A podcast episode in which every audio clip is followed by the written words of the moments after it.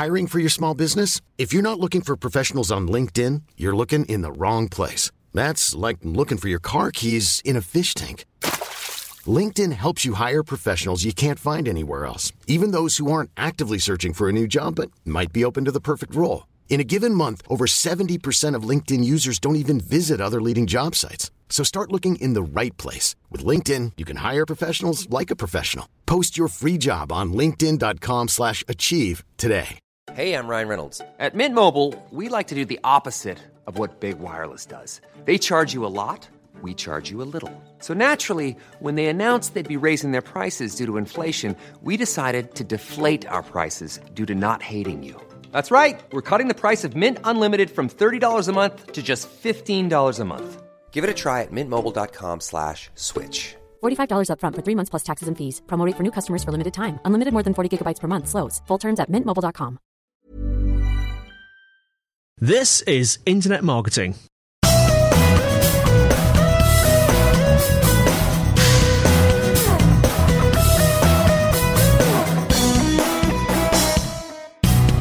Hello, everyone, and welcome to episode 140 of Internet Marketing, brought to you by Site Visibility at sitevisibility.com. Hello, Kelvin. Hello, Andy. Hello, listeners. And hello, everybody. And uh, today's show is uh, we're going to delve a little bit more deeply. I know we've touched on this before, but we're going, we're going to delve a little bit more deeply into cognitive biases. Can you just remind us, Kelvin? Yeah, so cognitive yeah, biases cognitive are? bias is essentially where your behaviour acts in a certain way that perhaps isn't the most rational, um, or kind of there's a, a break from what you ought to be doing. So the way I quite often describe it is tricks your mind plays on you. Um, so where we do things that actually, if you step back and look at the patterns of human behaviour, doesn't really make a lot of sense. And that has ramifications for marketers because if you can understand these irrational behaviours that people have, um, you can potentially change your way of presenting products or services to, you know, respond to. And this isn't kind of you know, kind of hypnotism or NLP or any of that type of stuff. It's more just about if people are going to behave in certain ways, um, you know, how can you respond to that for your mutual benefit? So it's triggered out of the world of behavioural economics. I've talked about some of the books that um, are really good in that. Two that I thoroughly recommend: Predictably Irrational and Nudge. And many of the the examples I'm going to talk about in this podcast are, are sort of derived from um, the examples in those books and the studies that they make reference to. So um, I'm first going to talk about anchoring, um, and anchoring is kind of one of the fundamental cognitive biases that we have. Um, so I'll talk to you a bit about um, a kind of approximation of one of the experiments that they did. So if I had 20 people in this room, Andy, with us, although it's only me and you, Yes. um, and I were to ask them, originally they asked social security number, but we don't have those in the UK. So if I were to say, what's the last two digits of your mobile phone number? Mm-hmm. Um, and I go around the room, and one person's is one, one person's is 10, one person's is 20, 30, 40, and 50, and so on. So, um, so I've asked them that first question What's the last two digits of your phone number? And then I present to them here is a jar of brown M&Ms. How many M&Ms are there in that jar? Anchoring has found that the first number that they've said, where they've just talked, which is random, their phone number, their social security number, um, then influences the number they guess. So the people who get who had the who said First question on your piece of paper: What's the last two digits of your phone number? And mine is um, seven eight. Um, and then I am more likely to guess a higher number in the jar of M and M's than someone who had one zero, which is peculiar. But that's because the first number has anchored what we think of going forward.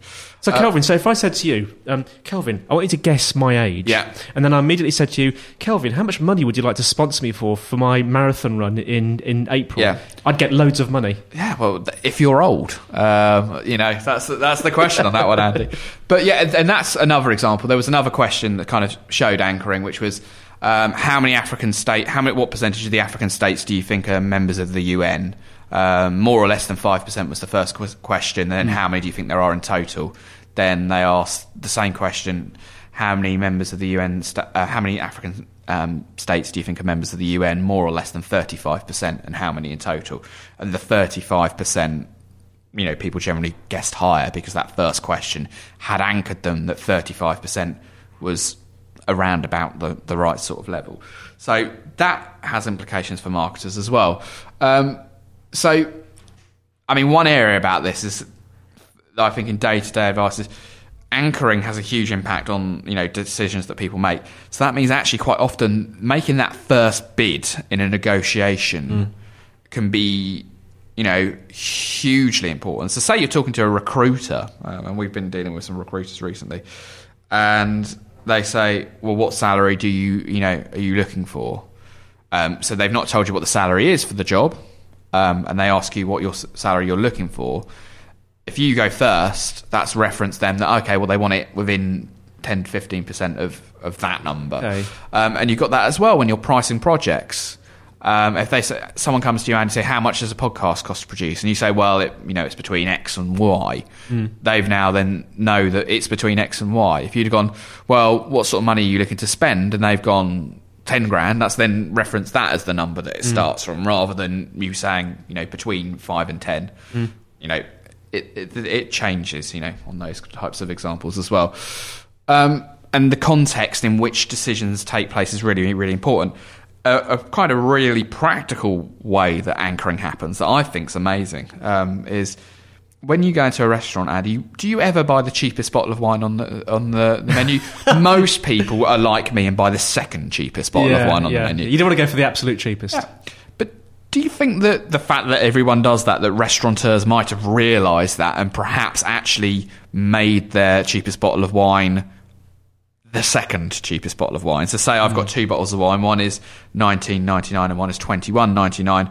I could maybe go, okay, well, I'll keep the twenty one ninety nine one at twenty one ninety nine and make the nineteen ninety one, nineteen ninety you know, 20 quid bottle we of know wine. what you mean, yeah, Kelvin. And make that a little bit more expensive. Mm. So actually the cheap one becomes the second cheapest. They're making even more margin on that. So there's mm. all of those types of decisions as well. Um, and, you know, I think a practical way this works is if someone's just put a 350 quid iPad in their basket on your shop and you then suggest that they buy a 30 quid case, it doesn't seem that expensive compared to if they'd done it the other way round. So there's what they've gone out to buy a case. Yeah. So if right. I go and you know, so if I'm buying a 300 quid case and it's like, oh, it's only another you know 30 quid on top, mm. that's very different to then going out and spending the 30 quid independently, or even in terms of the sequencing. So say I've put um, a you know. I'm buying two items on a shop. One of them is £100 and one's £10. If I put the £100 one in first, it seems less of an obligation to put the £10 one in and buy that as well. Whereas if you put the £10 one in first, it then starts to, you know, potentially you could view it in a very different way then as the context there as well. And I think actually this has ramifications for e-commerce sites, right? So the standard default way of presenting, if someone clicks on a category page of Amazon, they go to the, you know, the the you know the tumble dryer section of Amazon. Um, there's two ways it's sorted. Sometimes it's sorted lowest to highest price, which you don't see that often. Most frequently, it's sold best selling right? So the bestseller is number one, the second bestseller is number two, and, so on and so forth. that makes a lot of sense. It becomes a bit self referencing. So things become bestsellers and stay bestsellers because they're always at the top of the category list. Um, but actually, I think, and anchoring suggests, that people should be considering what how that's presented. So, say for example, I go onto Amazon, I look to buy a laptop, and it's sorted by bestsellers and the first one is seven hundred fifty pound. The second one's seven hundred fifty pound. The third one's seven hundred fifty pound, and then the fourth one's a thousand pound. Suddenly, that thousand pound one looks really, really expensive compared to the other ones I've seen. Mm. So I'm less likely to buy it because it's expensive. But say it was sorted how I wanted it to be, and I had fifteen hundred pound, thousand pound, seven hundred and fifty. Suddenly, that thousand pound one doesn't look quite so expensive and, you know, I think that potentially anchoring suggests that, you know, maybe putting that cheap bottle of wine in the second place is the type of thing that kind of e commerce people should be thinking about. Um, by putting an expensive item that you know isn't going to sell to make the other items seem cheaper. And you'll see that quite a lot in the software as service kind of market where they'll mm. have like standard, pro, XL. Yeah. And in a lot of cases, they're not even ever intending to sell any of those XL ones. They just put that kind of ridiculously high number in there to make the other ones seem cheaper. So in this world where you're selling digital products or you're selling, you know, products that you don't actually have to physically stock, be prepared to sometimes promote things that you don't think you're going to sell um, because it provides an anchor point for the rest of the products that you are planning on selling. Does that sort of make sense? It does make sense, actually. Yeah, it does make sense. Um, so another big cognitive Very bias. disturbing sense, but it makes sense. Yeah, yeah. Um, and it's kind of this. I mean, I, I've rushed over and brushed over a lot of the science there, but there's science to back this up. Um, another big cognitive bias is the loss aversion idea. So people are very averse to losing. Um, and actually, studies have shown that loss is felt twice as powerfully as gain. So if you think about a kind of emotional impact of winning something and losing something, or gaining something and losing something, the loss is felt twice as strong. So the change in your mood of getting fifty pounds is um, equivalent to losing a hundred.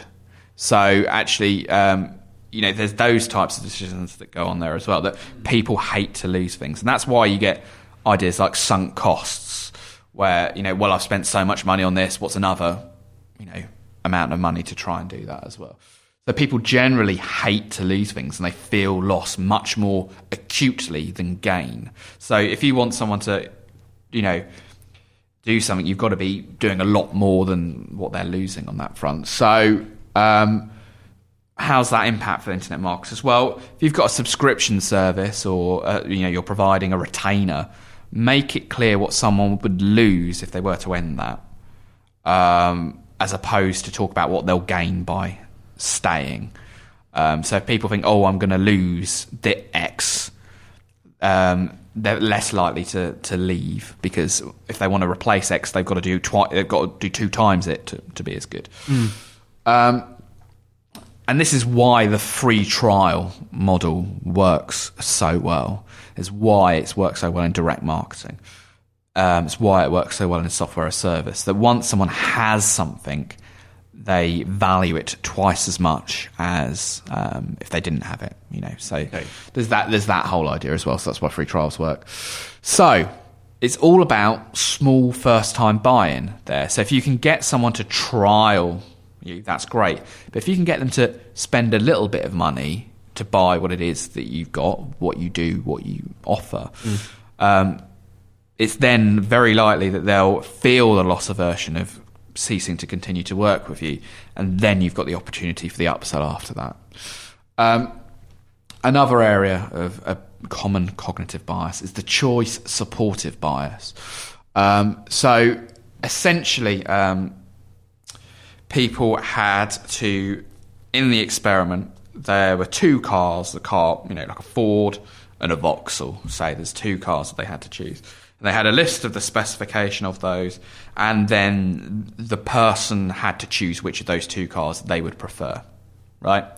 Um, and then afterwards, they took those two groups, interviewed them at a later date, and uh, gave them a list of um, like extras that the cars had and they had to say, did your car have these extras? Did the other car have those extras?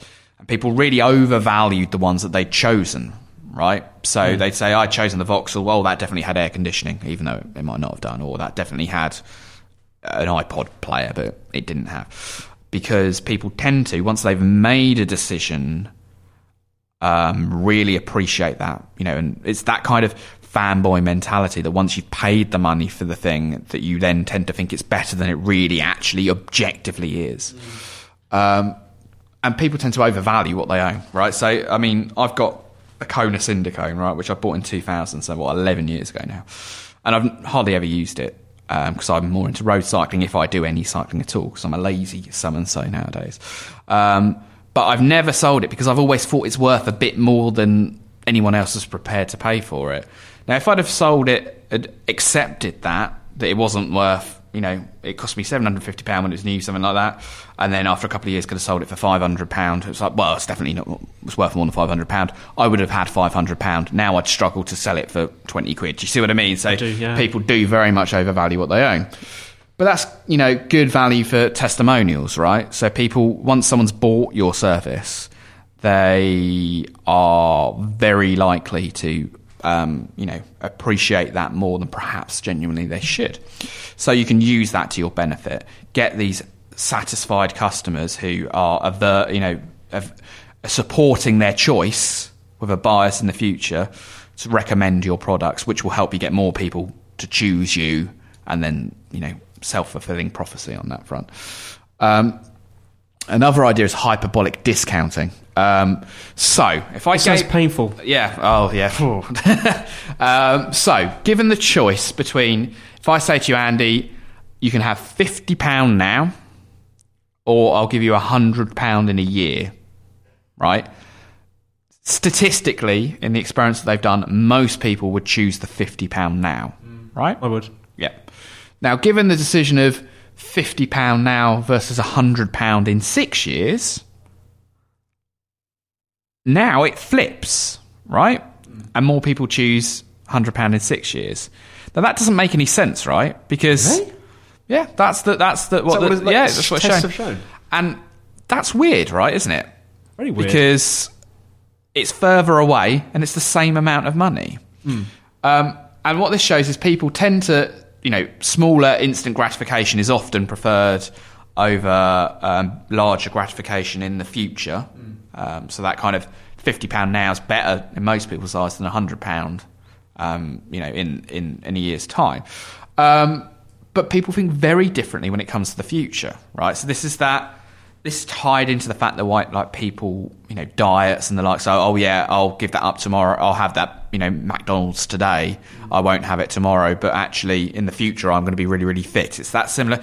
People think about short term, mid term, and long term very, very differently. Um, you know, and you need to understand that. So you should be structuring your incentives appropriately, right? So if you're giving away something free, make it free instantly rather than um, you'll get a discount on over the next 12 months. So actually, if you're going to kind of give someone £10 a month every month for the next 12 months and give them £120 in total, you'd probably be better off giving them £50 tomorrow than £120 over those next 12 months.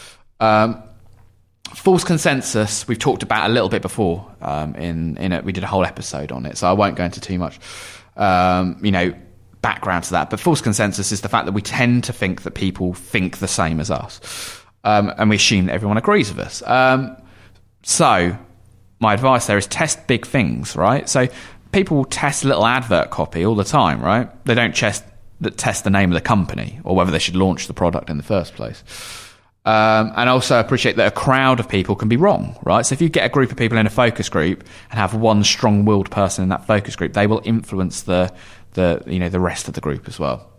Um, and to sum up, never assume anything about your audience, right? Um, test things, look at tests other people have done and learn from them, and don't always rely on your gut instinct. It will often be right, your gut instinct, but actually, there's dozens of ways in which we as a species don't react as you would expect us to. Um, and, and therefore, um, you know, you should be testing everything you possibly can in your campaign. Sage advice there, Mr. Kelvin Newman. Nearly forgot your name then. I was so engrossed with that uh, with that strange piece of data that you presented earlier. that Yeah. I almost forgot your name. Um, but yeah, if people are interested in that, the two big books are Predictably Irrational and Nudge.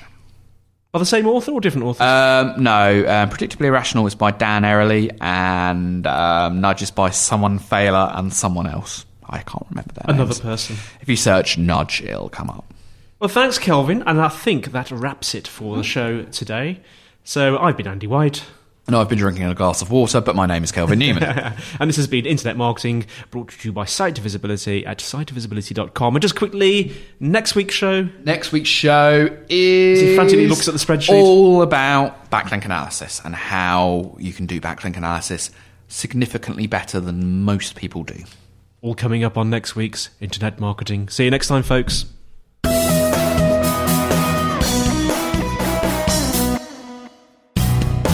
Well, that's it for today. Thank you so much for listening. You can find us on the internet at www.internetmarketingpodcast.org, where you'll find show notes, links, and instructions on how to subscribe. we would absolutely love to get feedback, comments, and questions from you. If you want to send an email, send it to kelvin.newman at sitevisibility.com. Also, feel free to comment on the website, and if you'd like to use our voice line number, if you're outside of the UK, it's plus four four one two seven three two five six one five zero. If you're inside the UK, it's 01273 256 150, and you can leave a voice comment or question, and we'll play it on the show. Also, we would absolutely be delighted if you would give us a, a rating on iTunes itself. Well, that's it for now. Andy White signing off until next week on Internet Marketing.